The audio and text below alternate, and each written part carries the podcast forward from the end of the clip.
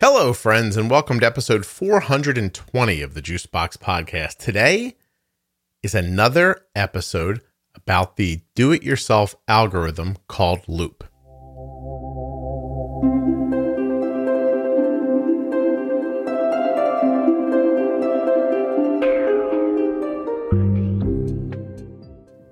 If you've been following along in this series, it began back in April of 2019 with episode 227, and that one's called Diabetes Concierge. Then I spoke about Loop again in August of 2019 in episode 252, A Loopy Few Months. February 10th, 2020, episode 304, A Loop de Loop. And then in March of 2020, we had a two parter, number 312 and 313, Fox in the Loop House, parts one and two. And that Fox we're talking about is Kenny Fox, gentleman that's been on the show a couple of times and who you may know. I really like Kenny because he understands the loop and he talks about it in a way that I dig on. So I asked Kenny to come back because I think I've made some big improvements with how I think about loop, and I wanted to check in with Kenny. With all of that considered, this is episode 420 Fox in the Loop House, Part 3. Please remember while you're listening that nothing you hear on the Juicebox podcast should be considered advice, medical or otherwise. Please always consult a physician. Before making any changes to your healthcare plan or becoming bold with Loop.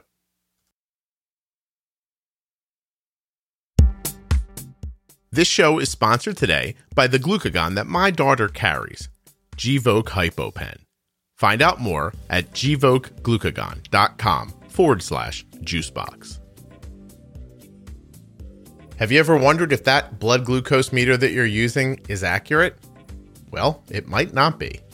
But I can tell you for certain that we love the Contour Next One blood glucose meter for exactly that reason its accuracy.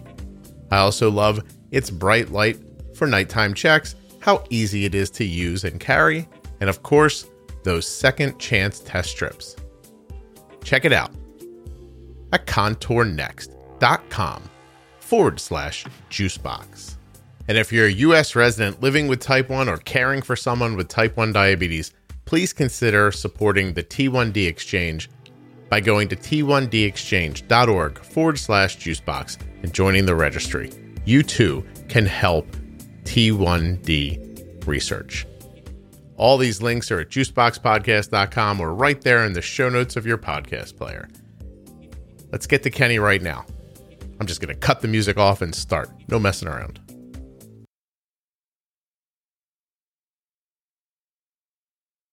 I'm recording. Let me start the recording. All right. Um, last night, I I ordered a new mic for the house here because finally, after what feels like about two years, Arden's like, "Okay, I'm going to come on the podcast," and I was like, "Oh, Hooray. finally, jeez." so, um, I said, "Well, I'm going to get another microphone." I was like, "So, if I buy this microphone, that's it. You're definitely doing this, right?" Because she's vacillated a great deal. I don't know if she's embarrassed or she's afraid of what she thinks she's going to say. I have no idea. I was like, I don't care what you say. You can say whatever you want. You know, I'm like, I just want to chat with you a little bit. And then I want to talk about, you know, what you've learned so far about diabetes and what you think you still need to know. And we'll go over some stuff. I was like, that's all. I just want to talk. She's like, okay, all right, I'm going to do it. But I think she's planning on using it as a, um, they have to do a certain amount of, um, oh my God, why can I not think of a very simple word? If you send somebody out into the world to do a nice thing, uh, and in exchange for that, you get hours to put in Community service or something. community service hours. They have to have a certain amount of community service hours to get it done, uh, to get to graduate. So she's like, "Do you think that would be community service?" I said, "Ask your, you know, ask your counselor." The counselor's like, "It would definitely be." So I was like, "All right, Nice. cool." Nice. Anyway, Kenny, you're back. I am back. Feels like it's been a minute since you've been here. Um, but that is sometimes on purpose. I feel like I could talk to you every month and it would be valuable. Uh, but um, your last two episodes, the uh, the Fox and the Loop House episodes, have been very popular. People tell me about them a lot, and I've grown in my understanding of the loop and how I use it. and I know you have. So I thought end of the year would be a great time to have you back. So thanks very much. Yeah. I appreciate it. I think we should probably start. Do you agree with the beginning of the pandemic? Is Yeah. that is that a good place to start? It is. All right. So I was um, perplexed by Arden's blood sugars for about three or four days. And I was feeding her insulin almost constantly. And not a little bit, a lot. It was bad. And I don't know, you know, for all the things I say on the podcast and the things I mean and the things I usually do, I should have just turned her insulin back. But instead, I just kept thinking, you know, something odd happened or this was going to be momentary. And finally, like two, three days into it, I realized that the, you know, stressors of being at school and getting up and going to school and all the things that come with leaving the house disappeared for Arden. Like she's more comfortable in our home on a laptop talking to her teacher. And maybe comfortable is not even the word. I'll have to ask her when she comes on the show. She might not even be aware of it, right? But there's just not that adrenaline, I guess, from being up and being moving and having to run from class to class. And it turned out that Arden's insulin needs, at least at her basal level, had significantly dropped because she wasn't at school. And I was in the middle of trying to figure it out. And you just kind of messaged me. I don't know. We were just talking, I, guess, about something. And I mentioned that this was happening. And you're like, hey, I'll, I'll, I'll lend a hand if you want. I was like, hey, okay, sure. Sounds good. Uh, it's one of the perks of having my podcast, Kenny. right? You are literally one of the perks of my podcast uh, for me personally and for everyone listening. And uh, so we looked at it for a while and you said, let's try. And what did you want to try? Uh, we tried cutting basal. We was looking at just your Nightscout graph, and it looked like you had a lot of negative. What shows the Nightscout as negative IOB um, insulin on board overnight, especially. But like you could see, Arden's blood sugar was dropping, but it wasn't just dropping with positive insulin; it was dropping with negative. So Loop thought, "Hey, you based on the basal rates you have in here, we should have taken away enough insulin that she should be going up, and she wasn't. So that was kind of an er- easy indicator that basal was too much, and so we ended up cutting it back. I think at the from where you had it in the daytime, like for handling that school stress, was uh, I don't know, it was almost in half. It was a lot. It was like thirty or forty percent. Yeah. Um, and then I think it just also happened to coincide with a because you know Arden loves that we talk about this. Um, her cycle where she needed less insulin too, so it kind of compounded the the effect of having basal too high very temporarily. But Yeah. we cut it back quite a bit. See, Kenny's not a storyteller. He took he told the end at the beginning, but that's fine. We'll get back to that part. so, um, first, I want to ask you to describe negative insulin on board for Loop, but how people could think about that as well away from Loop. Yeah. So basal, if you think of basal as like we've talked about before, just meeting the body's need for insulin, like just normal sugar production. Um, if you can find that spot where you're just matching the body's insulin needs, um, then you should be fairly level. And that would be a situation like overnight, you have zero insulin on board. Insulin on board would be any insulin above, or in the case of negative insulin on board, below the basal needs of your body. So it's any extra, or in Loop's case, uh, less. So what that means is, in an like if you didn't have any food or anything, stress or whatever, trying to raise your blood sugar, then most of the time when you have positive insulin on board, you give a bolus, or the system increases. Loop gives more insulin. You should expect at some point your blood sugar to come down.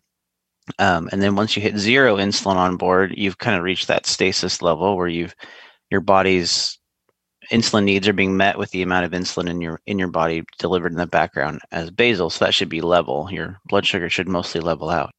Negative insulin on board would mean that this that you've reduced how much like you're not meeting the body's need for insulin at some point. Often because like in Loop's case, they've it's reduced the basal rate. It's picked something lower than your scheduled normal need for insulin to the point where um, you have less in your body than what you should need to keep you level. And if all that's right, if your basal rates are right, what should correspond with that negative insulin on board is your blood sugar will start to rise because you don't have enough. It, sometimes it happens right away. Sometimes there's a little bit of a delay. Uh, maybe you're exercising or something, and once you slow down, it kind of catches up with you. But the idea is that if you have negative insulin on board, your blood sugar should go up, mm-hmm. and that uh, for like a normal pumping situation, just like using the PDM, for example, if you're waking, if you have really good basal and you're flat overnight, and in the morning you wake up, but let's say you want to be a little bit higher before you give a nice big bolus for a bowl of cereal or something in an hour, you could turn your basal rate down. You could do a temp basal of zero, for example, for an hour. Well, that would should make your blood sugar drift up because you're you've turned off the basal, you've cut it off. You don't have enough in your body. And it's not enough to just let it turn back on to level you out. Once that temp basal of zero is is off you actually need to give the insulin you're missing for that last hour um, to level it out. So in that situation you would have a negative insulin on board situation. Even though you're not looping you might not call it that but you'd kind of need to give that last hour of basal plus whatever you're you know that would level you out. And then you're going to need to give the insulin you need for your food. Um, and Loop's just tracking all of that for you by modulating the basal rates up and down. And so if we had Arden's settings correct, when she was showing negative insulin, there's just mm-hmm. no way she should be falling her blood sugar. It should at least be stable and most likely rising. Correct. Okay. Yeah. Yeah. So that's a nice objective way. It's one of the few objective things in diabetes, it seems like, and Loop helps extrapolate that is like, oh, my, our basal is wrong. And there are a couple situations where that might not be the case, like if you're, you know, laying on a sensor at night and it's dropping because of a compression, but um, uh, or maybe even exercising, it might not drift up as fast as you'd think. Mm-hmm. Um, but other than that, like it really should be, you should really see up when you see a negative insulin on board. But at a minimum, yeah, a little bit of a, of a levelness as you shouldn't be dropping anymore. And so it's nice. It's like, okay, that's, that means basal somewhere is too strong. So if you have multiple rates, then um, you might have to look in the last, you know, five or six hours. Insulin lasts six hours. So you might want to need to look at your basal rates in the last four to six hours and try to figure out which one's the culprit. You know, how, how bad is it? How fast are you dropping? I have to say that this whole concept has, for me, raised my understanding of insulin significantly. And, oh, and I 100% have to thank first the loop, you know, algorithm because I began to see these things as soon as Arden went to loop. And you, if you go back in the podcast, you've definitely heard me talk about how fascinating I found it to watch the loop take away basal, to give it back, you know, to, to sort of, it was like a self driving car you know it, was seeing the it was seeing the road curve a little down or a little up and it was just going with it. Um, and it was and it was not just going with it but it felt like it had a it felt like it had a, a crystal ball. You, you, you, know like it was like well i'm going to give her more now but her number really had only moved a little bit. You know her blood sugar goes from 85 to 89 and all of a sudden her basal goes up a little bit and you're like well it's not even a rise. And it can be scary at first because you think no don't give more. She's only 89 but it it knows. And you know and it knows based on what it's done in the past and what the expectation is based on the setting you put in. And i think this is important for people if they're going to use an algorithm or not to really understand basal insulin in a different way and not just how much basal insulin do you need. Oh i use 20 units a day that you know I, I inject basal insulin i use 20, 20 units a day. Or i have a pump and my basal's 0.5 an hour but it's uh, a 0.4 an hour overnight. And and that's it. That that is i now understand that that in itself is such a rudimentary way of thinking about basal insulin. You really have to step back and believe that in every moment of your life your basal insulin needs are slightly different. They might almost be imperceivably different, but they're constantly fluctuating somehow. Now, sometimes they get real super stable, you know, when you're sleeping or, you know, you just haven't had a lot of activity. There's no food in you, no, no insulin in you. But the truth is, is that the needs change almost constantly. And you can see that because the algorithm is like, ooh, more or less, more or less. It's not something you could ever duplicate with your you know with your hands and your eyes. It would just be it would be your entire life. you know, you'd have to sit there and stare forever and, and you still wouldn't know the things you needed to know to make the decisions in a timely way. You could kind of catch them, um, but it would never be out ahead like this is. So I, I don't really know another way to say that for the people listening, but you have to get it out of your head that your basal insulin's definitely 0.5 or it's definitely a unit because it very well may not be. And then you can extrapolate that idea to when you have food in your system. And I just did this last night because Arden had a cheeseburger and french fries from Five Guys. And I crushed it with a good bolus up front. My her first two and a half hours after the food, I think there was a milkshake in there too, by the way, Kenny. Uh, actually, double bacon cheeseburger, barbecue sauce, Cajun fries, and a milkshake with Oreo cream and Oreo cookies, uh, the crumble part. So I crushed it the first two and a half hours, and then she got into this 130 space that was trying to go up. I tell you, if I did nothing, her blood sugar could have easily been 300. But I kept adding carbs. And this is still where I have a shortcoming. I need to figure out a way to translate fat and protein into a number, a carb number. Um, that's still something I, I'm trying to figure out. But I yeah, just and that's that's go. important because Loop is expecting, so it like kind of I don't know, it sees in carbs. Mhm. Like that's how it understands the world. yeah. it understands your blood sugar movement uh, based on carbs. So yeah, it's tr- figuring a way, and, and it changes. I think for everyone, and and even meal to meal, it's a little bit of a maybe there's an exact science to it, but we've kind of settled on 25% or so of all the fat grams and the protein grams. So if you had like a nutrition label, I would like take that, add it all up, divide by four, and add that as some extra carbs into the carb entry. And, and usually, if you're adding in fat and protein, you'd either want to do like a four hour entry to mix all those carbs together. So that way, the because the fat and protein is going to hang out a Mhm. while. So use the pizza icon to make it longer. Or you can do kind of what you ended up doing in reaction last night, which is you could take kind of that fat protein representation and entering the carbs, but you could do it ahead of time. You could enter change the time on the entry and put it out in the future by like an hour and a half or two hours where you think that fat and protein is going to kind of show its head.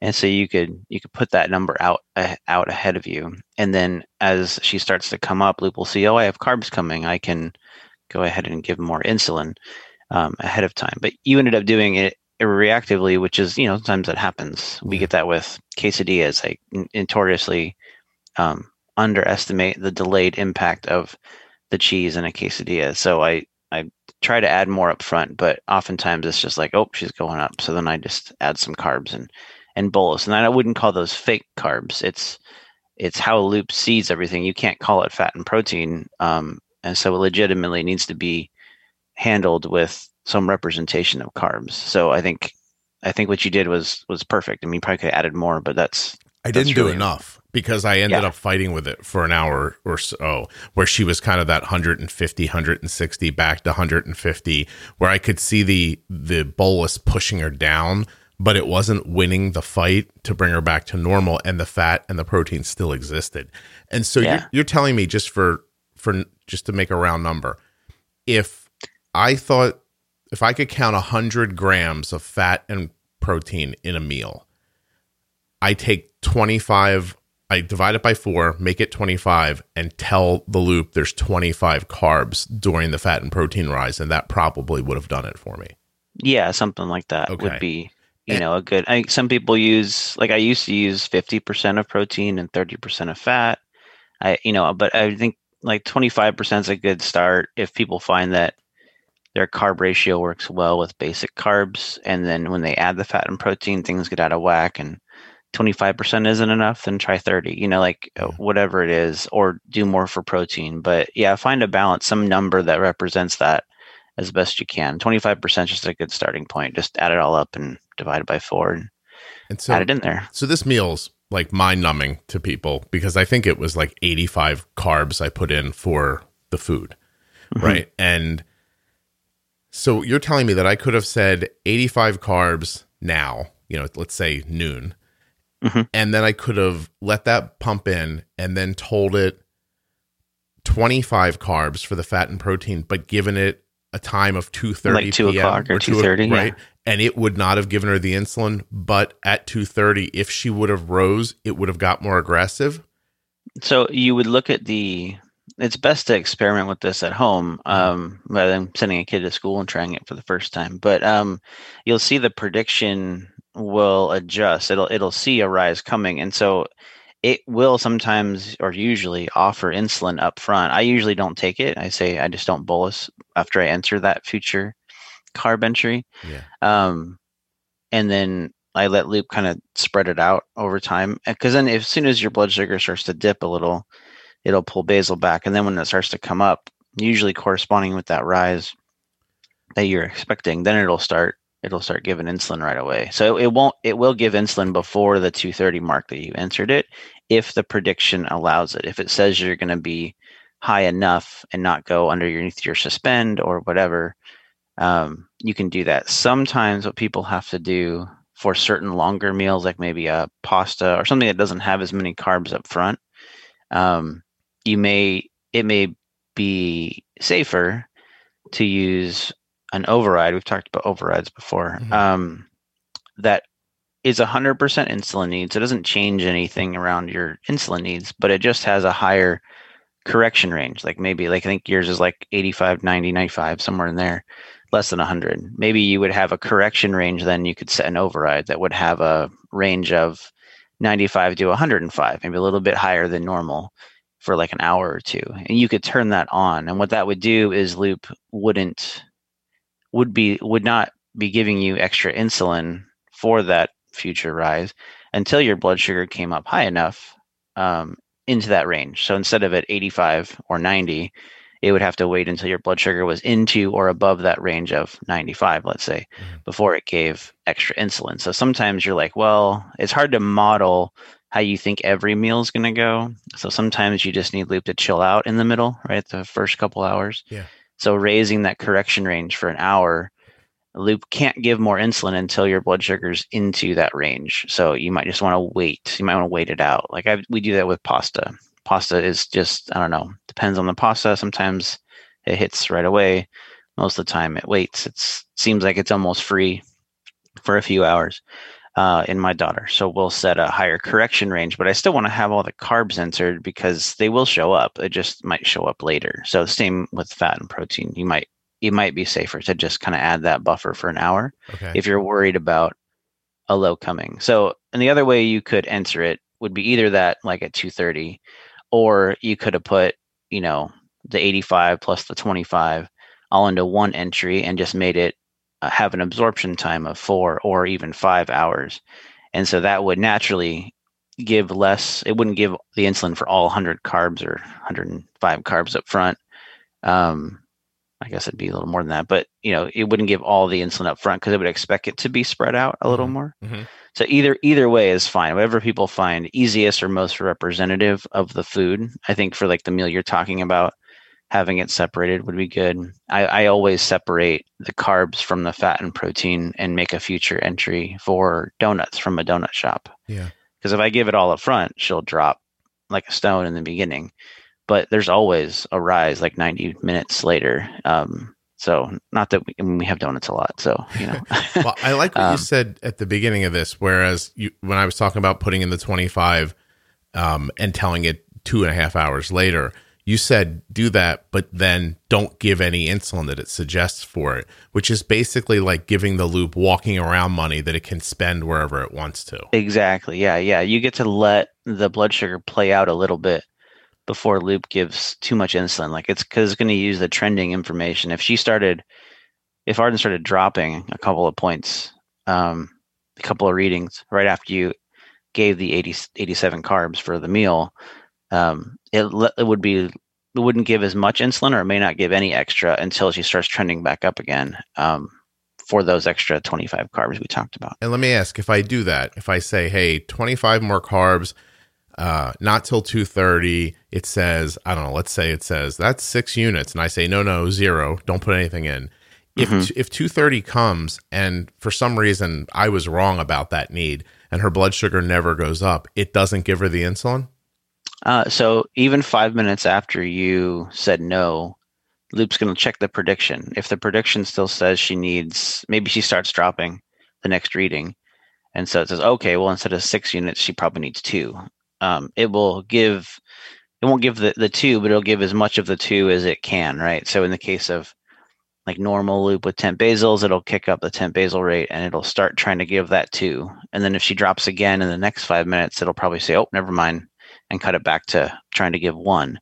So then that basal rate will shift down. In the case of auto bolus, it would give whatever percentage you're you're letting it. So, you know, maybe it'll give half if you have it set at 50%. So if she needed six units in the next five minutes, if it still thought she needed six units, it would give her three units, which is why I suggested increasing the correction range because sometimes sometimes you need it to play out a little bit. Right. So, um, but typically, if you're putting it out two and a half hours, there's usually kind of a dip in the middle um, in the prediction that will be low enough that it will restrict loop from giving too much. But that's why it's an, experiment based on the food. I think yeah. in the case of of your meal last night, I think yeah maybe it would have given a little bit more insulin um, up front if you said hey don't bolus for it it still would have given some decent deliveries, but it wouldn't have been a ton. And she didn't drop, so she probably wouldn't have dropped very much either. probably would have been timed just enough to kind of catch that rise that was coming. Yeah, actually, as we're talking about this, I realize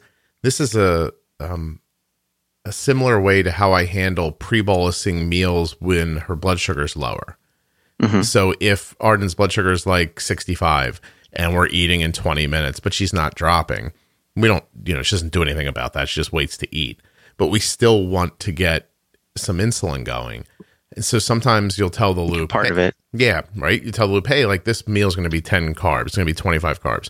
And it, you know, I guess for Arden, let me just use a round number for you.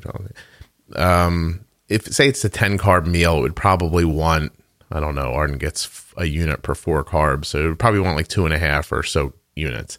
But I don't want her to have the whole two and a half it doesn't matter because it it it's not going to want her to have any because yeah. because she's under the number. So what I usually tell her to do is even though it says zero, go ahead and bolus a unit. Like you put manually in, insert a unit.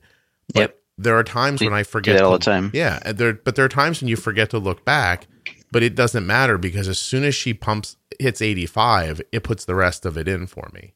Correct, because that's where your correction range starts. Yes and so now it's has the green light as long as the the rest of the prediction as well as her current blood sugar is all above her correction range of 85 plus then it's like all right i'm i'm allowed to give insulin and i know you need some so here it goes and that's why correction range is an interesting one and i didn't took me a long time to realize that's what it was doing. So there are some people who maybe uh, usually they have little ones. They may set the correction range up at 120 um, so then they start a meal at 75 and it loop won't give insulin for you until their blood sugar is going to be up to 120 so that can sometimes be a long amount of time for the food to really get ahead of the insulin. So then they get upset that they end up high later but what you're watching is that there's just a bigger space for you to kind of see this happening where you your blood the- sugar is at 75 but loop can't give more until you're over 120 mm-hmm. and so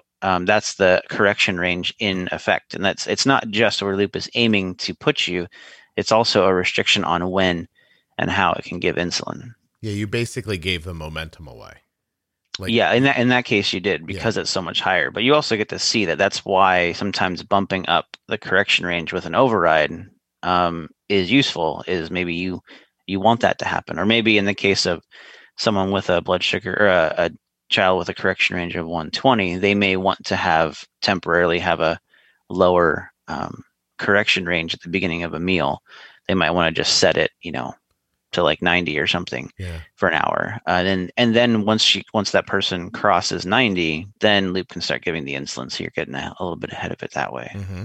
Or do what you did, which which we do too, is just we know a little bit better than Loop. Like, Loop's really concerned about that suspend. Like don't don't give any insulin if they're too low. But we know they're eating, so it's fine. Just give a little bit of insulin anyways, manually. Yeah. That way you're not totally behind when to, the food kicks in. To so. me to me that's just the loop version of how did I used to talk about it? Um, so you're basically you're you know she's 65 in this scenario. You know she's Mm-hmm. not falling. You still need the pre bolus. So you just, you know, you just override the pump and do it anyway. You're just like, okay, like yeah, the pump's not going to suggest it either, right? If you Right. enter the blood sugar in there, it's going Yeah. to say nope, zero. But then you have to remember to come back and give it. And the beauty with loop is you told loop about the carbs. right. It's expecting the rise, and so when it shows up, it will take action. But it takes action based on what it knows, the Mhm. carbs, and also and basal and everything else, but also the correction range when it can engage. So um, And that's that's another restriction. Yeah, that's also a situation where I trade a lot of the pre bolus time for the number. So if Mhm. she's 65, I, st- I don't need like a 15 or 20 minute pre bolus anymore because the 65 is the pre bolus, meaning if I was going to put the insulin in at 5 p.m. and I didn't expect it to start working until 5:15 and she was going to eat at 520 or 525 and her blood sugar was 100 well then i like that because then by 515 her blood sugar's moving a little bit. She's 98 you can tell it's getting ready to kind of it's drifting down. By the time she puts the food in her mouth maybe she's 95 and the insulin's really coming on board. So that's where a Yeah. nice pre-bolus works because her blood sugar help uh, is helping by being 100 but if her blood sugar is 65 you can almost push the button five minutes before you eat.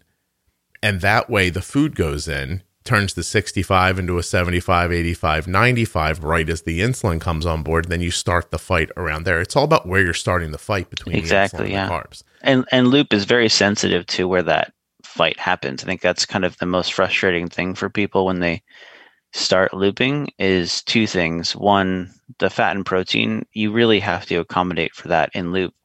Um, if you don't want to be really angry with loop and being high especially when you're listening to this podcast and you're used to you know correcting if you need to but keeping things in line um, and loop's recommendations can often be a little light up front if you're on the lower end of the spectrum. Yeah. Um, and so it's going to give insulin later, but then that fight might happen at a higher number. In this case, you wanted it to, but in other cases, it won't. And then once that battle happens, it Loop's usually pretty happy with it because it's waiting for the entire meal to resolve over the next few hours. It's not in any hurry to bump it down. Um, and so it just happens. Whereas if you with you can do this with Loop or with the PDM or MDI either way. Um, it's easier with with Loop. You can give a little bit of a manual bolus if that fight that tug of war is happening at 160 and you'd prefer it to be a little lower or you see it starting to get up there. If the earlier you can catch it, the better, right? yeah You can give a little bit of insulin. Loop's going to disagree with you and not recommend anything. So in return, it will cut the basal back. It'll it'll turn the basal either off or lower after you manually bolus, but that's okay because you're you're wanting to kind of reset the fight. You're wanting to kind of push it back down a little bit. And by loop cutting basal, it should prevent the low that would happen later from all that extra insulin you gave that you're usually not patient enough to wait for anyways. Right. Um, so yeah, it, it can it helps balance it, but where that fight happens, loop's usually fairly content with just letting it resolve because eventually, according to what it knows, you'll be back in range. But we would prefer to have the most of the meal at a number that's a little bit lower sometimes. So yeah, it's just it's about how it's all about the timing. Yeah. Um, Do you imagine that in the beginning, when people start using the loop, and it happened to me as well, where if I'm not considering protein and fat and later rises, or I've got my settings wrong, and then I try to do that thing where I come back and I try to fake carb. I'm like, oh, tell it she had 10 more carbs. And then it takes away the basal because it's trying to do its thing now. It, it believes these 10 carbs are going in, and you keep going up and up. That frustration really does come from I think I I got it through not con- not specifically understanding how the algorithm was working and what it was trying to accomplish and that I just couldn't imagine it I couldn't break free from my my my knowledge of how it worked when I was pumping and that if I gave extra insulin I still had the basal and Mhm. you know so I think that now that I understand better I don't run into that as often I think I'm incredibly good at using loop now but yeah, I mean, your last few weeks have been great. yeah, I just I've you know, and it's interesting you say that because maybe two or so weeks ago, Arden started using a birth control pill to regulate her periods. So she's getting this very low dose of uh, estrogen, I guess, or hormones. I think I'm right when I say estrogen. Look. Estrogen, probably. Yeah. Yeah, look at me. Um, and it did increase her needs. So Arden's basal need went from like 0.9 to 1.5 to Yeah. co- combat the pill. But her meal ratio didn't change and her correction ratio didn't change. It. Uh, The insulin sensitivity, actually, excuse me, I did have to make it slightly stronger. Maybe it Yeah, went not a lot though. You No. moved it a few points. yeah, from like 43 to 40 or something like that, if I'm remembering correctly. Um, Yeah. It t- took me about two days to figure it out after the pill had kicked in. So the first couple days were wonky. Then about day three and four of the pill, I could really like make the adjustments. And I think by day five, I had it. Yeah, I mean, I think a lot of the challenge people have with at the beginning is their basals are often wrong. Um, like we've talked about before, I I prefer the idea of at least starting with a single basal rate so that it's easy for you to see at least at the lowest parts of the day where that negative insulin on board might show up or you may have the basal off or maybe it's too strong um, i do find that that number of basal typically for most people does apply all day like it's it's kind of a i call it a floor like I i don't know like a metabolic metabolic floor where if you give no matter what you should see blood sugar stop falling when you hit zero insulin on board or negative um, at pretty much every hour of the day but there are situations where you would need more than one but if you start with one tune to that like weakest part of the day and then you know that you're pretty close. Typically secondary basal rates are not that far off from the main one that you find. Mhm. and then at least that gets you in the ballpark. And now what like like what we found with arden when we started at the beginning of the pandemic is after pulling away that stress that you were trying to combat you were actually combating that stress and other stuff with basal. So her carb ratio ended up being I was almost half of what you had it and that's actually not uncommon from what i see with those with teens is the not in your case necessarily but a lot of people are too afraid of or just can't fathom that their kid went from a 10 or 12 to 1 carb ratio and a couple years later they're down to like a 4 5 6 to 1 Yeah. carb ratio. So instead they increase the basal. And then when you get to loop you find that the basal's a little bit too weak for part of the meals and then it causes lows later because your basal's too strong and um, you're you're definitely not winning with loop because it's expecting to see carbs and you're not matching it with the appropriate amount of insulin and the settings are off and all this stuff goes on. That's so Yeah. yeah, that's a big problem. Yeah, I end up saying that to people privately all the time because they'll first they come and they're the telltale is always a real jagged graph, real high, Yes. real low, real high, real low. Not then- enough uh, insulin with the beginning of the meal and then too much at the end with Yeah. basal being too high right? yeah. And then so you just say, look, this is either it's gonna. We I always say we're gonna start with your basal. Uh, we're gonna find out if it's too high or it's too low. And I just ask this simple fishing question: like, do you find yourself feeding insulin more frequently or bolusing for highs more frequently? Because I can't be there and I can't just sit and watch it forever. Right. So if they find themselves feeding lows, I go, okay. And that to me says, you know, maybe the basal's too high. And if it's we're always bolusing, I go, oh, maybe the basal's too low. And we just start there. And then I just I take the person's weight and it gives me an average understanding of about where their basal is going to fall for most people. Some people don't correlate to their weight at all, but I find that many people do around 0.1 per 10 pounds. Um, but then once you get over a unit, that seems to not play out exactly the same anymore, right? And so, but again, there's nothing scientific about that. It's just I've Just seen experience. A, seen a lot of people's graphs, right? So Yeah. you know, you, you, my kid weighs 50 pounds. You know, they're not in you know puberty yet. All right, so you've got their basal at 0.15, probably not enough. So let's try 0.3. And then you see it get a little better, and I keep moving it up. We'll go 0.4, you know, maybe 0.45. Now this looks pretty stable. Okay, now we have some stability at a lower number. Let's look at how long you're pre bolusing. A lot of people like to say they pre bolus, but then they always say, you know, when I can. And I'm like, yeah, uh, that means not that often that's what that means. And so I'm like, well, we're definitely going to pre bolus now. Let's five minutes yeah, let's start at uh, 15 minutes. Now, you need to remember, we just took your basal from 0.15 to 0.45. Your meal ratios are probably going to be lower uh, you know, weaker than you think. So if you're doing one to 10, it might end up being, I don't know, one to 12 or 13 mm-hmm. or 14. I don't know. We're going to find out, you know? So pick a meal that you're really good at bolusing at and, you know, let's cut it back a little bit. Cut it back a little bit. Now we get the bolus right. They don't jump up. They don't have to correct later. The corrections don't cause lows and they stay off that whole roller coaster. And that's it. Like I'm, there are times that I help somebody, and when it's over, like you know, it's like two or three days later, and you've talked to them a, a, handful of times for a couple of minutes, and they're like, "Look at this graph." There are times where I act like, "Yeah, that's great. You did a great job. Isn't this wonderful?" And when I hang up the phone, I think, "I can't believe I did that." like, I have a lot of those conversations with my wife. Is you got you got to come look at this. And I just reply back, "Oh yeah, good job," and then, yeah.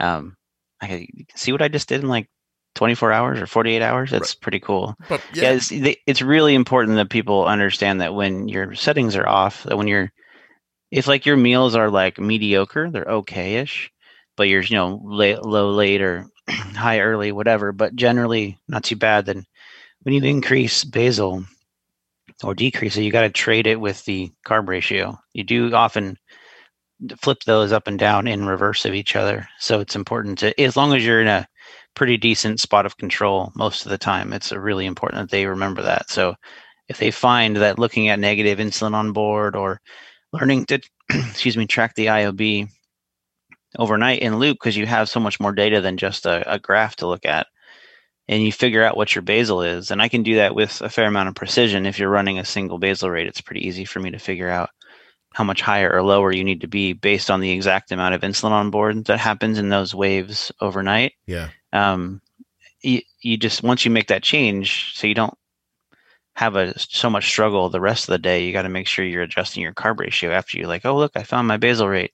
Um, you got to make sure you change your carb ratios, or you're going to be fighting highs or lows depending on where you were at. And I think it's important to know that we're talking about right now. If you're in a place of just dumpster fire and you're trying to find it, that all counts for that. If you're in a situation like Arden was recently, where she started the uh, birth control pill, but she still but her settings were rock solid before then her all of her needs just increased. Like yeah. there's there's a concrete thing that happened. It's not variance or you know what we alluded to you know when we started and never got back to which was when kenny and i were looking at arden's numbers way back at the beginning of the pandemic. She was in her easy week so mm-hmm. Arden has like three different weeks every month. She has an easy week where her blood sugar is super simple to take care of. Then she has sort of a premenstrual week where it's more difficult. It kind of ramps up and gets more difficult as her period approaches. And then as the period begins, it actually starts to get easier again. And then it gets easier and easier as the period progresses. And then it goes back into that easy week. Um, so we were in the easy week when we set it up, and Kenny set up a single basal system, which what do you think, Kenny? For five or six days, it looked like Arden didn't have diabetes, right? Yeah, I mean you had you had standard deviation in like the twenties, you had super high time and range. Um, you know, I like I didn't I don't have that many weeks that are for that length of time that were that stable and that was that was pretty good. Like we figured it out. Uh I mean we, we had to dial things back a little bit every day. Right and and it but it was yeah it was pretty solid. super steady. it was much different than the days you before when you were struggling oh my bit, god. so. but but it was super steady and super low. And and before i get into this i want to i want to ask a question and i'll answer it as well. How frequently does your daughter's blood sugar out of nowhere surprising to you drop low? Drop low? Yeah. Oh hardly ever. Yeah me too. I, and I find that when you have basal pretty steady and you trust, and you've seen over time, especially with the precise loop data you get in terms of insulin on board, when you see a drop in like like 3 a.m. for example, it's I mean I I don't even get out of bed if it's a 55. It, won't go from 85 to 55 in two or three readings. Mm-hmm unless she's laying on the sensor or something's wrong. It, it just doesn't happen. Um, so and I tried to explain it to people that once they have a good basal rate, good settings, um, those drops are not something you run and treat. Like maybe you finger stick, that's probably a good idea, but you're going to have much more consistency than you thought. Some people are struggling enough that they, the dumpster fire situation where they're used to seeing ups and downs so much that um, yeah, but once you have good settings, there's I mean, there's not she doesn't just drop. Right. It doesn't unless it's them. Usually, when I'm struggling with the technology itself, it's not it's not her blood sugar. Right, right. I I had to yell into the shower for my wife the other morning. We were up earlier and the kids were still sleeping, and I just yelled, "She's not really 55," and I just kept walking Yeah. through the, you know, just so she doesn't worry yeah. when it beeps. Um, My wife doesn't wake up to the beeping, so um, I roll over and look at the drop and look at her insulin on board on my phone and go, ah, I'm not worried about it. And then I go back to sleep. And then if it beeps again, then I'll get up and check because that means we're struggling with the sensor. It's what actually grandma's dealing with right now. We have my wife's 94 year old grandmother living with us, and she has type 1 diabetes, and I have her looping. Um, and I, the sensor, we put on a new sensor last night and just ended up, it's reading low a bunch. So, Mhm. um, we just had to go figure out if it was real or not. But it was it's unusual for us to see those kinds of drops unless it's the sensor kind of just having its moment. I'm actually going to put uh, G6 on as soon as you and I are done. Um, awesome. Yeah, this is going to go up after the other one, so I can just say whatever I want here, and then I'll get back to my thought. Uh, Kevin Sayer, I'm going to record with Kevin Sayer this afternoon. Uh, Kevin's going to talk about some things that Dexcom's doing. I'm going to kind of in tandem be wearing a G6 uh, to um, so people who listen to the podcast can see what a functioning pancreas looks like. I I pushed Dexcom to to let me do that because I think it's going to be incredibly helpful for people who have stress about small rises and things like that, where they think if that line's not completely straight, that you know it's very unhealthy. Where It it's very helpful. I mean, I've worn a sensor, um, you know, with a little bit of time left on my daughter's transmitter before. yeah, um, and and I've had one of my my oldest son when my daughter was first diagnosed wear one, um, and just to kind of get an idea of like what is normal. Like I'm a little overweight, so I was like well I'll check my son too, and his numbers were very close to mine. Like you know it's it's comforting to see that you know it, you can hit like higher numbers 130 40 50 very briefly um then some of these patterns that you see are real like they're not just something you're doing wrong so for example if i ate a bunch of ice cream right before i went to sleep i stayed higher for many hours th- longer than i would have if i had just stayed awake you know that growth hormone idea when you your body's doing its thing when you go to sleep your digestion's affected and all kinds of stuff's happening Yep. that will keep you higher i wasn't just making up that my daughter was shooting up out of nowhere it wasn't something i was going to attack with basal. it was it was variable based on the food and that she ate and how close to sleep she ate it um because i saw the same thing for me. And so now it's like okay and it's not it's not unusual it's not different. When other people are telling me you have to increase basal or whatever they don't really know what they're talking about. Like this is what a normal pancreas would do for a an, an eight year old or um or someone who's older than that so it doesn't really matter Jenny said this recently that when you fall asleep, all your body functions slow down, yeah and I was like, everything's just different Yeah, it's why you get heartburn if you eat something and then go to sleep because your body's Mm-hmm. in the middle of processing the food, and suddenly you take the power away from it that it needs to process the food, and it's, Yeah. it's- and and just you know, I'm sure that's not a very technical explanation of it, but um, yeah. So I I just thought, you know, there are so many people listening to this podcast. It's just going to give a great opportunity for a lot of people to have that experience that would not normally have that experience.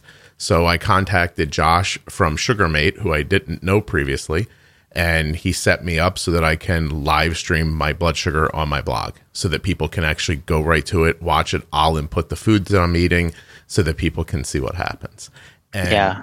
And then I thought, wow, what if after that I took volunteers who were like, I'm really good at bolusing for pizza, or I'm really good at doing this, and let them kind of run like little, you know, basically showcases where they say, All right, I'm going to bolus this pizza here, and you get to watch it if you want to.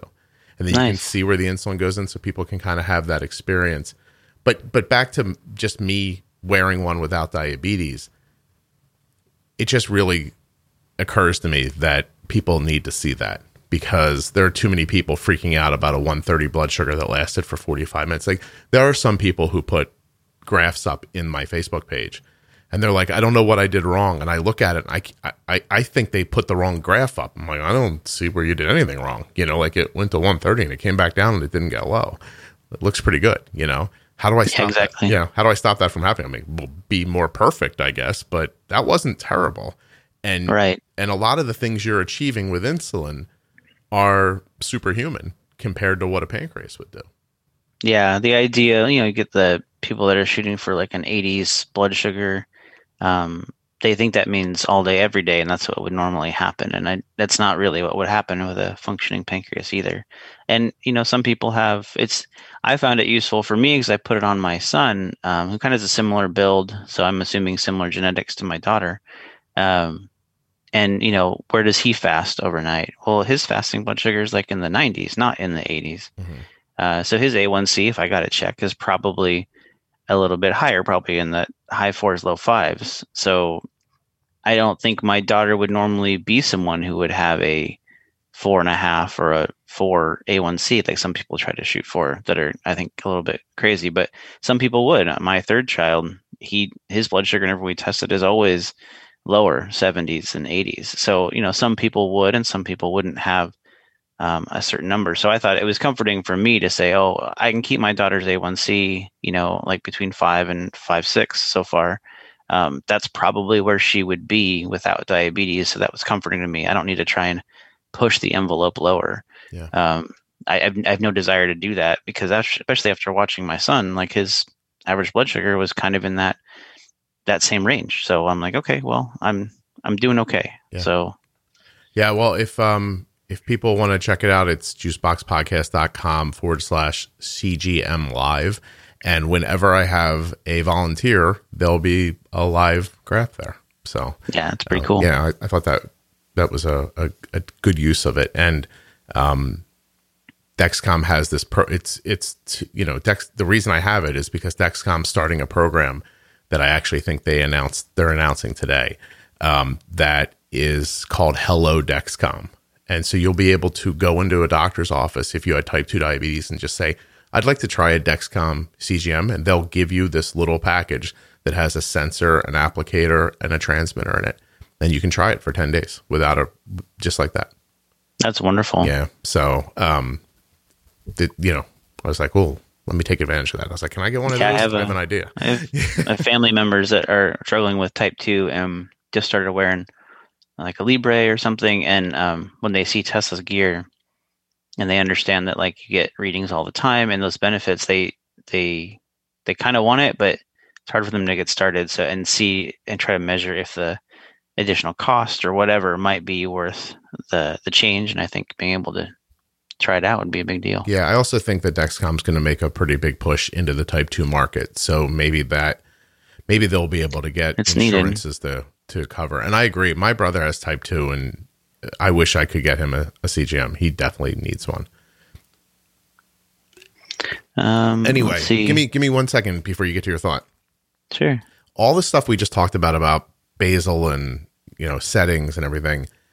It's why, and tell me if I'm wrong. When people say to me, um, during activity, my blood sugar falls all the time. I'm like, how am I ever going to get my blood sugar to stay up during you know my kids you know soccer game or something like that and my the, my core answer the thing i just want to say is well get all your settings right and your blood sugar won't fall when you're running around do you feel that that's true i feel that that's critical to yeah, having a chance at getting it right um, so again understanding what insulin on board is is critical and it's really only super valuable if your basal's right because then you know how much more insulin is in your body what i find with exercise uh, something I cover when I'm helping people is exercise does a couple things, right? It slows down your digestion because all the blood flow goes out to your muscles instead of your stomach. Um, so what you were eating is no longer being processed as quickly. So that insulin on board and the active carbs, as represented in Loop, um, are going to be mismatched. Plus, you're moving around, so that increases your sensitivity. So going into activity with insulin on board, you can kind of gauge like how much is too much based on the activity. That's the, more the art form of it. But um, you know, if you have more than a maybe one hour of basal equivalent insulin on board going into some fairly intense activity, you're likely to drop even if you have carbs on board. So what I do in loop is is I will take any active carbs my daughter has, especially if it's not planned. yeah. um, I'll take the any kind of active carb entries. I'll make them longer like go from three hour to four hour, for example.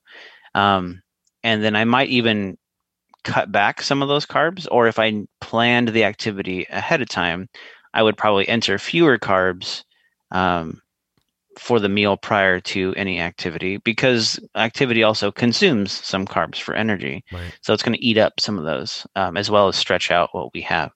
So I will I will enter fewer carbs ahead of time. I'll stretch them out. And then if there's still a decent amount of insulin on board going into the activity, I'll maybe give a couple of carbs on unentered. I'm not going to put them into loop. Um, I might put one gram in as an entry just so I know, hey, that's where I gave the granola bar or something. Um, and then if I miscalculate and she ends up high later, I know which where to go in and add a couple more carbs in for that yeah. granola bar or whatever it is I gave her. Um, and so it's just balancing that food and insulin, but your your food impact slows down and the insulin's a little more effective. But if you can enter with if you have really good basal settings and you can go into activity, you know, with zero insulin on board, like waking up in the morning and going for a run, I would tell you that with loop, you you could set a higher correction range, and you probably should when you're exercising, but you might not have to. Like you could probably do a run at 90 and not worry about dropping if your insulin on board is zero and your basal's right. Especially with loop, in case there is a little bit of a dip, it will pull it back. You might see a little bit of negative insulin on board, and you might kind of stay flat, and then once you stop running, Loop will give you the extra insulin for that negative on board if you end up having a little bit. Right. But people can exercise pretty stable if you can, like I'm talking about, use the insulin on board to find your basal almost every time. And if it's too, if your basal's too much, even just by one click of the basal rate, um, it has a dramatic impact on activity. I actually just helped someone who's a CDE with her, I think six or seven year old having crashes at recess at school, and um, we simplified her the basal rates and mostly dropped the ones that were running during the day at school to match what was working overnight. And then she gave just a couple of carbs unentered, and recess was fine. Like that was that was in less than 24 hours. That was after school in the afternoon. She was posting a message. We chit chatted across Facebook overnight, and then by the next day, like it was looking better. And she understood the mechanics after I explained what I just said, yeah. like what happens during activity. So yeah, I think with the right settings, you have a much better chance of not crashing during activity and being nicely in range and being able to perform your best. Right. And settings means not just your basal, but your carb ratios, understanding the impact of the foods that you're using the correct amount of insulin at a yeah. meal so that you don't have a bunch of insulin left over after a meal and that's it. I I feel so badly. By the way, great job. That that's really cool. So you're telling me the kid's blood sugar wasn't just magically falling at 9:45 a.m. It was uh, not. how about that? The the the the uh, diabetes fairy was not tapping him on the shoulder or her on the shoulder as they were running around. Right. Um, I just I, I feel badly when when I understand and it, it happens. It gets thrown in my face almost every day. Like how many people are just either struggling wildly with these fluctuations or almost as odd to me, having success by mistake. Yeah, like the people who use um, who are MDI who use way too much basal insulin and just basically are feeding their lows at meal times before they happen. You ever, you, you, yep. you ever seen that? Like, like basically oh, yeah. every meal is do or die, and it has to go in at a really certain time or they experience a low because they're they've blanketed themselves with so much basal insulin that it's just a matter of time before they crash. But they can find a way to put the food in. And that to me seems absolutely just, I, I would think that would take every ounce of energy out of me if I had to the, live that way.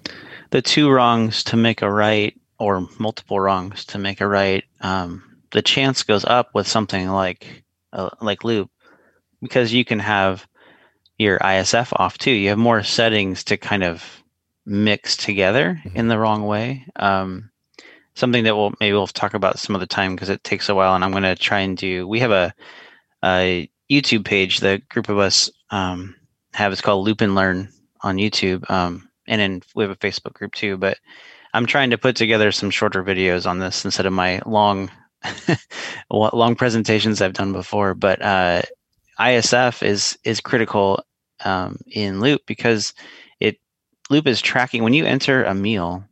I'll give the short version. When, when Yeah. Loop enter, when you enter a meal and you bolus for it based on the carb ratio, that's great. Uh, but then as soon as the meal progresses, Loop is trying to track like how many of those carbs have shown up. Again, why it's important to have fat and protein in the mix is it's trying to see like you told me this is a 30 gram meal. When are those 30 grams done? And uh, it does that based on your basal has to be right. Otherwise, it might be hiding carbs or showing more carbs if your basal's not right. It uses the carb ratio. How much insulin have you given, or how much insulin does it take to kind of counter what's happening? But it's also using ISF. How much your blood sugar is moving, and that concept's a little bit hard to explain, but it's using ISF also as a measure for if your blood sugar goes up or down, how many carbs has it seen? And so as the meal progresses, once you once it's seen 30 carbs, it thinks your meal is over. So if your ISF is too low, let's say dramatically too low, and you enter 30 carbs, you bolus the full amount in loop. If you have it way off, it may be inside of an hour. Loop will say, Oh, I've seen all 30 carbs. Well, we all know there's not really anything but maybe juice that you could have that's 30 grams that would be completely done affecting your blood sugar in an hour. Mhm. But based on your settings, Loop's said, "Oh, it's over now." Um, so it's probably thinking you're going to go low because you have all this insulin left over from your meal bolus, and the food's gone. So at least what it thinks is gone, and then you end up drifting high. So then what people will often do is they will lower their ISF more, thinking, "Oh, it's a sensitivity problem," and eventually they can kind of get it to where it's not awful because they have their ISF so low that the meals absorb in a radical amount of time, very short. But then it's low enough that Loop can still correct that rise because it thinks your sensitivity is so low. It'll give more insulin to kind of keep that that rise from happening. Even though Loop is saying your meal was over in an hour or hour and a half, and that's not really realistic. Mhm. Um, so that it, you can end up with two wrongs make a right in that situation. Yeah. Same with having your basal too high to compensate for maybe not enough carb ratio. Um, that can help for most of the day. It can kind of be okay. If you had ISF too low, basal too high, and carb ratio too weak, you can sometimes get a balance where, you know, most meals are like okay, but you're not really seeing the success you'd like to see and consistency that you'd like to see. Mm. So it's too many. There's more levers to mix up now. Can you put into words for me what you look at when you're adjusting someone's basal insulin on loop? Sure. Yeah. Um,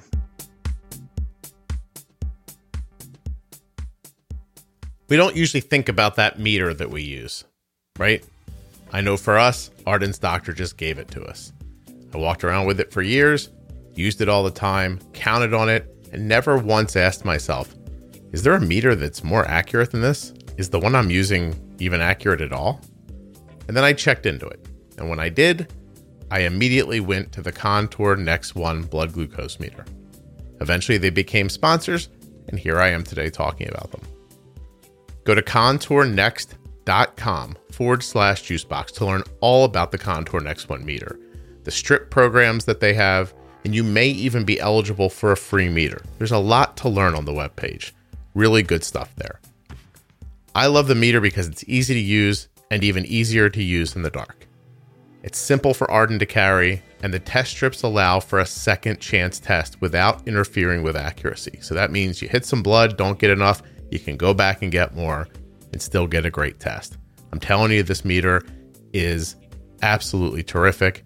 This stuff is completely inexpensive, and there's just no excuse to be carrying around a janky old busted up meter that you never even looked into when you can have the Contour Next One.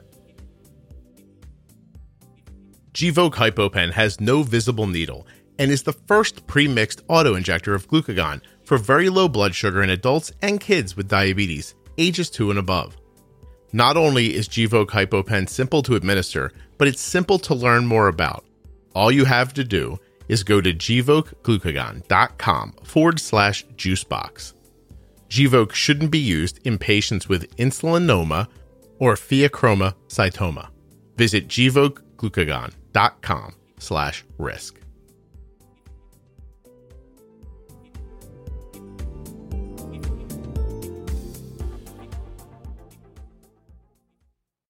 Can you put into words for me what you look at when you're adjusting someone's basal insulin on loop? I kind of created like a quick four step process, but there's a lot buried into each one of those steps. Um, So first thing is always Kenny, do you have a look, quick do you have a quick four step process that has seventy five sub steps? right. Yeah, it's something like that. Um, and once you understand how it all works, it's it, I kind of just do it without thinking. But essentially, it's I look at their settings. So profile editor in Nightscout will tell you what their settings are. Um, and then I go look at basal. So we'll scroll back in Nightscout the first 24 hours. Um, and you can also run this report in Nightscout called a day to day report. Mhm. But you have to check the IOB box so you can see what's the IOB that Loop's reporting all day long. And I'll look for negative insulin on board. If I can find some um, and see that they're dropping when that's happening, then we know it's a basal problem. So then we'll try to like estimate what the basal rate should be. If they have multiple rates, um, we'll kind of take an average of that time frame where we saw that situation occur, um, and we'll pick a number in there. If we're really not sure, you can just take all your basal rates and look at your total amount of insulin and just take the average for the whole day and start there. But we always always check basal um, using the insulin on board. So I check for negative insulin on board, adjust basal, and then if you check the COB box in the day to day report, or you like hover over that loop pill in Nightscout obsessively after meals, you can kind of see how many carbs Loop is reporting back um, at a given time frame. And so if meals look like the carbs on board is just happening really quickly, um, like the meals are being sucked up and absorbed very fast, uh, but blood sugar is still higher, then most likely you start with needing more insulin. So we'll usually adjust the carb ratio to be more aggressive in that case. If you're seeing lows at the beginning, then we'll um, weaken the carb ratio. But again, this all depends on how much we just changed basal um, during the day. So we might have to let it play out first and then adjust. Um, and then I also look at ISF. Um, it, my rule that I have that seems to work pretty well is one to you know maybe two basal rates, but we start with one, and then IS your carb ratio should be pretty close to the same. Like breakfast and lunch and dinner, like maybe breakfast will be a little stronger and dinner could be a little bit weaker, but I mean really they should be fairly close for most people unless they are fighting significant um, morning rise situations that you've covered in the Right. other um, podcasts. And then uh, ISF should be, you should have, it's easier to just dial in your settings if you have one ISF that covers your whole meal times. Anytime you could be entering carbs. So kind of wake up to go to sleep, one ISF. And then I tend to ha- encourage people, what I find works is to have a couple of blocks of ISFs overnight, um, maybe like in two or three hour blocks. And the strongest or lowest ISF setting would probably be right after you go to sleep.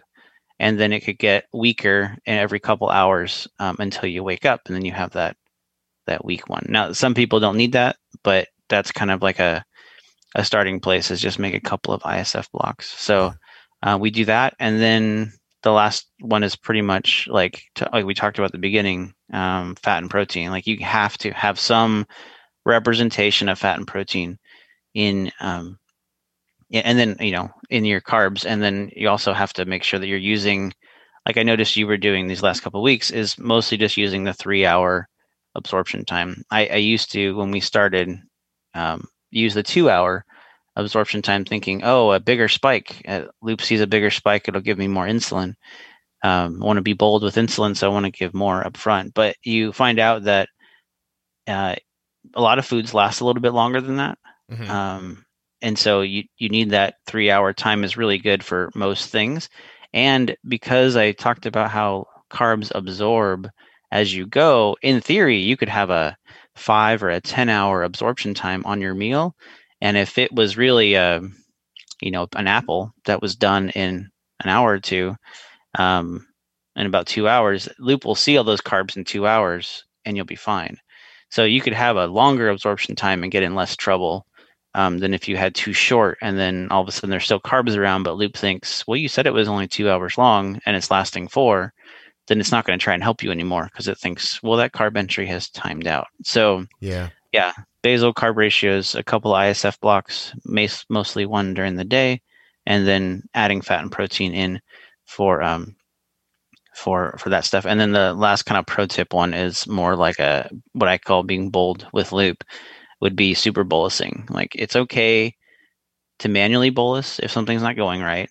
And if you're starting a meal and you think it's going to be kind of spiky, it's okay to give a little bit more up front with a meal. Like yeah. for cereal, um, I'll give a pre bolus, and then I'll give. And once she starts sits down to eat, uh, I'll give about three hours equivalent of her basal because I figure that food will last three to four hours. So I'll give her all three hours of her basal insulin right now as a bolus as she starts eating. Loop turns off the basal for those three hours, and she ends up having a pretty steady line through the whole thing. So, so you, put that yeah. basal in, and then let the loop backwards manage.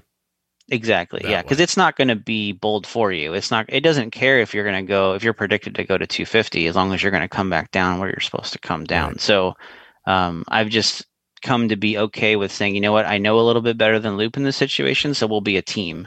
We'll work together. I'll give the insulin I think she needs now to fight that high glycemic food, mm-hmm. that initial spike. The carb count's still right. It's just how fast and hard it's going to hit. So I'm going to hit back and I'll let Loop kind of balance it. And the risk is that you have to keep her RileyLink near her so that that keeps working and the whole system has to stay functioning. But I know I did it. And so if something went wrong, I know what to do to fix it. So um, you just those are kind of the things I I'll step people through over a period of a day or two. Yeah, you you just made me think of like I'm always like, how do you walk away from this thing after pancakes, but stay with it after a salad?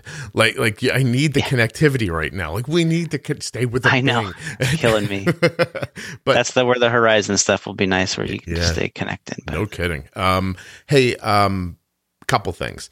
First of all, there's a pro tip I did with Jenny Smith. It's episode 263. It's called Diabetes Pro Tip Fat and Protein. If all this fat and protein talk has rattled your brain a little bit, uh, Jenny and I kind of simplify why fat and protein are important in episode 263. And I want to say that what Kenny was just talking about, putting in, you know, to kind of be bold and crush some sort of a number if you have to, you can't just put in, you know, you can't look at a 160 blood sugar and know that a unit would make it 90 and put in just a unit because then Loop believes that it has too much insulin. It takes away your basal. So you're basically there just trading the basal for the bolus and you're not mm-hmm. affecting mm-hmm. the number. I used to just open the loop up. So basically put the, you know, make it impossible for the loop to turn off the basal and then correct until the last time you and I spoke and you were like, listen, you can just, you can just over bolus this whole thing and that way, even when it takes the basal away, you've still replaced it. You still win. Yeah. Yeah. and, and that works terrifically. It, it's nice because you don't have to remember to close loop, to again. Close that's loop again. that's the biggest hassle is you can't just remotely open and close it. So yeah, that's that's a big deal. Um, and the other, you know, something that I hope people try to pick up as they go into loop, and you can balance how much time you end up spending on it. But when, when you're high, just like when you are using an MDI or a pump or whatever, it doesn't really matter. If you can try and figure out why, again, once you get that stability and you figure out your basal, is it it's most of the time it's the food to blame, right? It's you didn't you underestimated the carbs or the fat and the protein, and so you just need more insulin. And if that's the case, you can go back into loop and either add carbs like you did yesterday, mm-hmm. or you can edit the current carb entry and just add some more carbs to that. Or maybe you need to make it longer. Maybe it was a three hour entry, it needs to be a four because of the fat and protein um, you can do those kinds of things and and fix the situation if you can figure out what's wrong. If you can't figure out what's wrong, that's where you need to kind of guess as to how much more maybe to give as a correction bolus. That's the way I do it. And let loop kind of just take the basal away and then we'll kind of find a happy medium at some point. Like sometimes it's more than a couple hours of basal. Sometimes it's four or five hours of basal.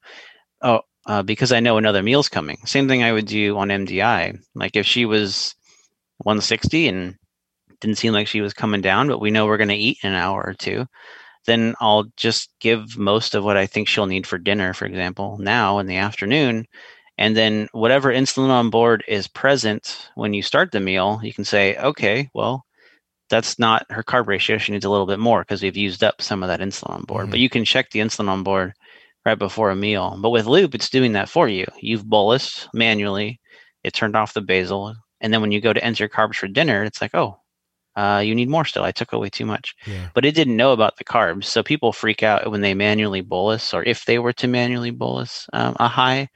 And I just call it an early pre bolus for whatever's next. It, it freaks out because it, the, the prediction shows such a low number, maybe like a negative 150 or something. Um, But that's not that scary because you know you're going to be inserting carbs in an hour when Yeah. you're going to eat, Well, and then that number will come right back up. It's funny you bring that up because what I was going to say is I think I did my first episode about looping back in April of 2019. You and I are talking in December of 2020. And for the first at least six months, I felt like I was fighting with it the entire time. And right now, I can tell you that I feel like I use loop as well as I use the other, you know, the bold with insulin system, if we're going to call it something that I talk about on the podcast. I can do either of those things equally well at this point. And to uh, prove it, I will tell you about Thanksgiving morning, which will roll into what you just said. So on Thanksgiving morning, my family has a, um, my wife's family had this uh, tradition of eating these cinnamon rolls in the morning. And I'm not talking about their mom was not some master baker. They were buying like, you know, those really crappy cinnamon rolls that come in the, like the cardboard tube and you just dump icing on top of them. So my wife buys them because I think it makes her feel like she's eight years old. And should we have them on some holidays? I figured out how to bolus for them. They're no problem. So Arden's upstairs getting dressed. The cinnamon rolls in the oven, and I give her a text. I'm like, "Hey, we're gonna bolus for the cinnamon rolls now," and I gave her a number. Well, she responds back, "I can't." I'm like, "I don't know what that means. Like, what does I can't mean?" You know? And and so I'm like, "Just bolus this." And what I thought when she said I can't, I thought maybe it didn't want to give her the insulin. Like, I don't know. I was cooking, you know what I mean, for for Thanksgiving candy. So I wasn't really paying much attention to anything. So I was just like, just manually put it in. Like tell it to manually bolus seven carbs. And a little more time passes, you know, and while we're having this exchange in, you know, on text messages, time is passing. And as time is passing, the muffins or the cinnamon rolls are baking. And then she finally says, No, I don't have enough insulin. This pump is empty. I can't. And I was like, Oh, geez. I was like, All right, well, bolus as much of it as is left in the pump. And then get down here and we'll switch. And I thought I did a good job at the pod, like uh, with a pod change. But I'm telling you, she's eating this cinnamon roll that was just, it must have had 60 carbs in it. You know what I mean? Um, and for the first hour, I was, I had it. Her blood sugar wasn't moving. Everything was great. Then all of a sudden it jumped and we had the highest blood sugar we've had in forever. It must have been close to like 280 with dinner coming in a couple of hours. And I just, I turned that 280 back into a 90 for, and I didn't even think twice about it. I was just like, here's what we're going to do. We're going to go back to manual, open the loop up, bolus this much. I'm basically going to put you into a nosedive and we're going to pull it up with dinner. And it's exactly what we did. It worked phenomenally. And that on Thanksgiving was the time I thought, I really do understand all this now because I closed that loop back up, went right back into loop, and her blood sugar never went up from there. Yeah, I mean that's it's uh I was trying to actually explain that same concept to my to Tessa's endo Yeah. uh just last week. It's just yeah, I mean if you're high, bolus for the next thing coming and create that nosedive and put the food in at the right time and you're okay. And then it works not looping and it works looping. And then with looping, you may have to give a little bit more or you might be a little bit more patient because if you do it manually, if you didn't open the loop, then um then loop's going to pull the uh, basal back Right. which is fine. It might just take, us it take a little bit longer to create that nosedive, or you may just need to give a little bit more. But in either case, the beauty of it that is easier for people to access, um, being that bold, is that Loop's done the math for the most part. So when you go in to enter the carbs, it'll tell you how much more or less you might need. So if it recommends zero or whatever it is, that might be okay. But you'll you don't have to worry about well, how much is left and how much do they really need and how many carbs did I give earlier? You don't have to track all that math. The math is in the system. So, but you can, but you have to create the nosedive. Loop's not going to do it. Right. Um, So I put her into the dive and did exactly what you said. Close the loop up before the meal and then put in the carbs. I was still I was still pre-bolusing in my mind. You know, I put in the amount of carbs that I thought she was going to eat about 15 minutes before even though she was dropping. And then Loop was just like, "Well, I'm only I only want like a unit right now." And I was like, "Go tell it to bolus." So she's like 130 and she's falling and it wanted a unit. I was like, it must feel pretty comfortable that she's going to stop. So I'm like, okay, put in the unit, closed it up. And then as she was eating and she leveled out, I said, hey, check for suggested insulin. And there was a bunch of suggested insulin. I said, go ahead and put that in now. and then that was it. So it was a kind of a hybrid. I used the loop and I used what I knew from before it. Um, yeah, you, you have to be willing to accept the fact that you can know more than loop sometimes.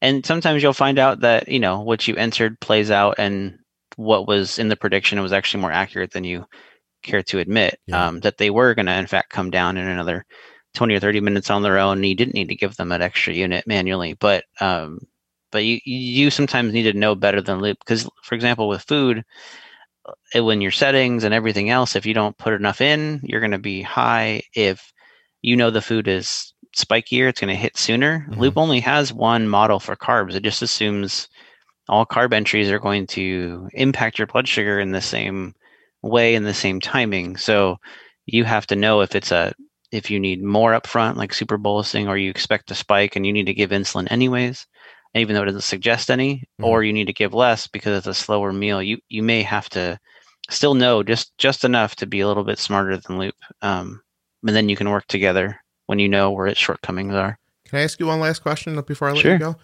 How much of all this that you know and, and now I know and other people know about using Loop, which you know is is quite a steep learning curve.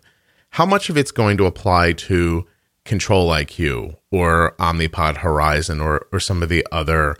Uh, or I'm sure Medtronic will have one at some point that people will like.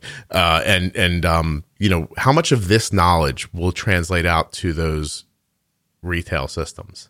Yeah, so we have a on the Loop and Learn YouTube. Uh, we had a, a, recorded meeting with someone I forget uh, their name, but they're really deep into this um, closed loop predictive stuff. Um, and he walked through the different kind of methods for building these closed loop systems, the approaches. Mm-hmm.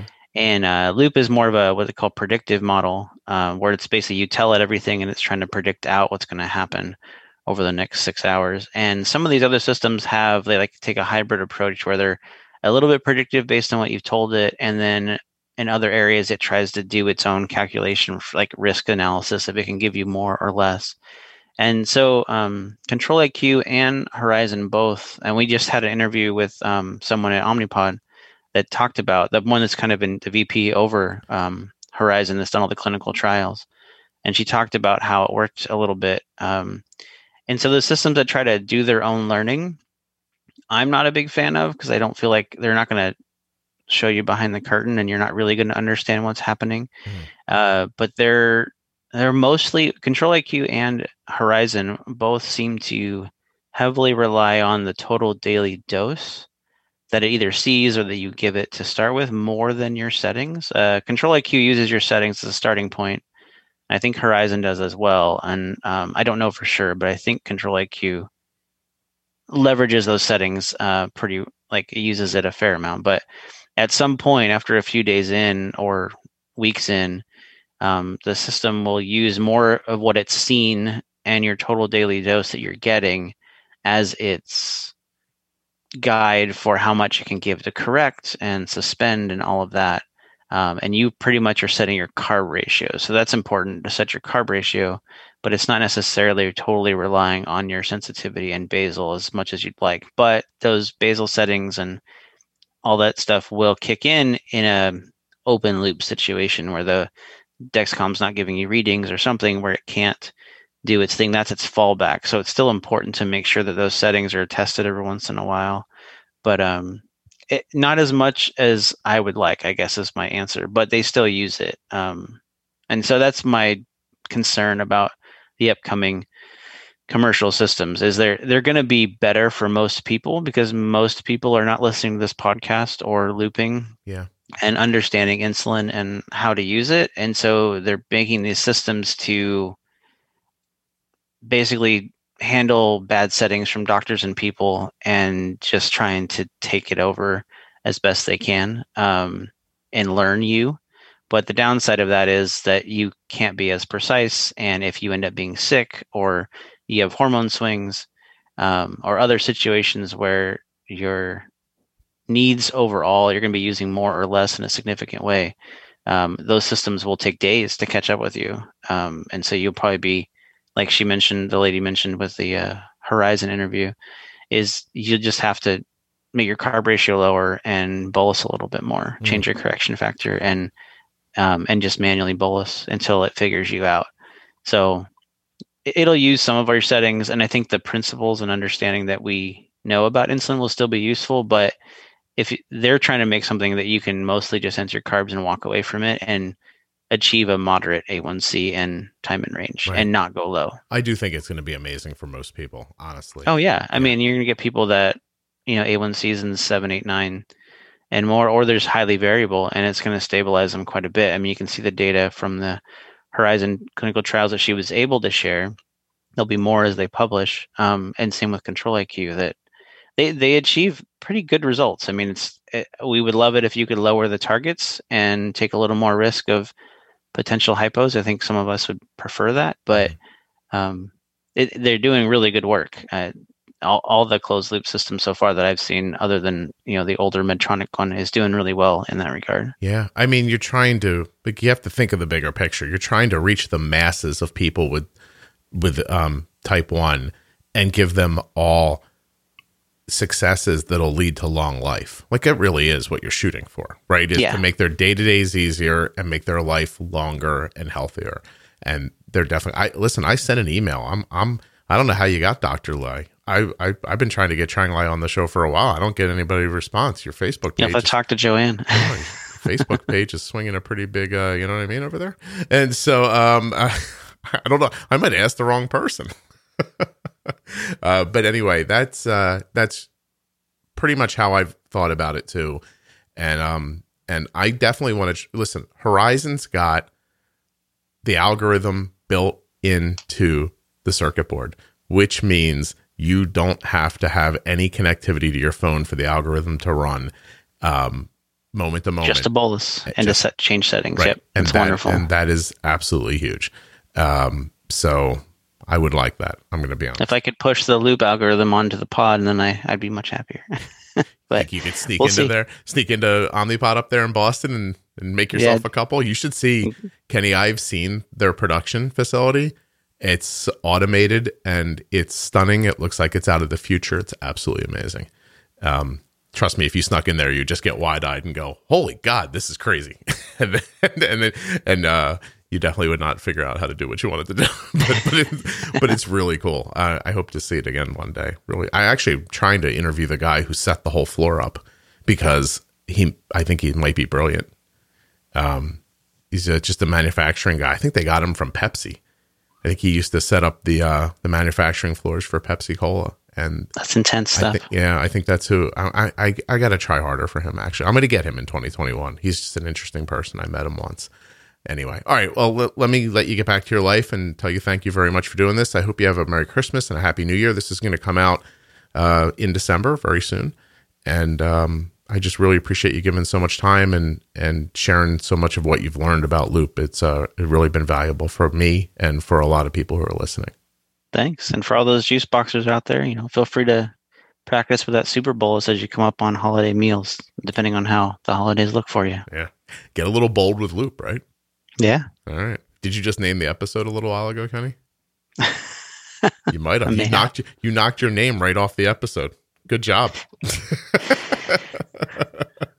this was going to be something, you know, uh, cutesy about Fox, and instead, I'm calling it Bold with Loop. I guess you could do Fox and the Loop House 3 Bold with Loop, but that's a long title. Yeah, it's it's not a Schwarzenegger film. But you got to be able to find all of them, right? So, yeah, I see. I got to keep it together. You're right. All right, Kenny. Uh, uh, Bold with Loop, that's kind of what I've been, I've make a little like, I don't know, in my mind, my little catchphrase that I've been trying to share with people sometimes that listen to the podcast, the Loop, you know. Yeah. No, I listen, I I tell people all the time and it's absolutely true. I have a mantra. It's it's I'd rather stop a lower falling blood sugar than fight with a high one. That's I Yeah. go into every day with diabetes thinking about that. And it's about finding a way to become a team with Loop rather than feel like you're fighting it, you know. I'm there. I have to be honest. I want to thank Gina who forced me to do this a year and a half or more ago and you who've come on and talked about it, and all the other loop users who came on and helped me work through it and Katie for coming on and explaining what loop was. I just um it's been a, a, a process and I think we've been able to pull a lot of other people along with us. So um and I hope for everyone else they're hearing the value of of algorithm based pumping. I think it's uh, I think it's going to change everybody's life, and 2021 is going to I think it's going to really explode for people with type one. It's exciting.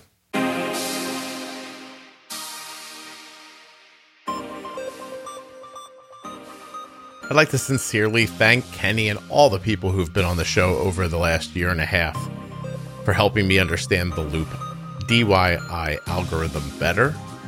And I do really hope that all of you listening understand that as these algorithms become more and more available in retail pumps, it's going to be life changing. Thanks also to the Contour Next One blood glucose meter. You can check them out at contournext.com forward slash juicebox. And of course, the T1D Exchange can be found at t1dexchange.org forward slash juicebox.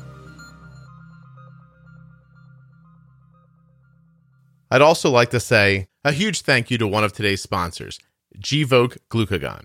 Find out more about Gvoke HypoPen at gvokeglucagon.com forward slash juicebox. You spell that G V O K E G L U C A G O N dot com forward slash juicebox. At this point, there are a lot of series within the podcast. I mentioned at the beginning, and I'd like to mention again the algorithm pumping series, which goes episode 227, 252, 304, 312, 313, 326, and of course, this episode, 420. But I'd also like to tell you about the After Dark series 274 about drinking with type 1, 283 about weed smoking, 305 about trauma and addiction, 319 about having sex with type 1 diabetes from the female perspective. Episode 336 is about depression and self harm. Episode 365 is sex again, but this time from the male perspective. Episode 372 talks about co parenting and divorce. Episode 384, bipolar disorder. Episode 393, bulimia and depression. And episode 399, a T1 who was addicted to heroin. I really think these series within the podcast are incredibly valuable. Don't forget to also look for the pro tip episodes that begin at episode 210. And of course, sprinkled throughout, defining diabetes, short episodes that take everyday diabetes terms and put them into easy to understand definitions. And they're not just definitions, but Jenny Smith and I talk them through. And if you don't know Jenny, you really have to find those defining diabetes pro tip episodes and even the Ask Scott and Jenny. Thanks so much for listening. As the sixth season of the Juicebox podcast winds to a close, I find myself really looking back and reflecting. And I'm just very grateful for everyone listening, for all the hard work you do, sharing the show, and for this connection that we've built. I'll be back soon with another episode.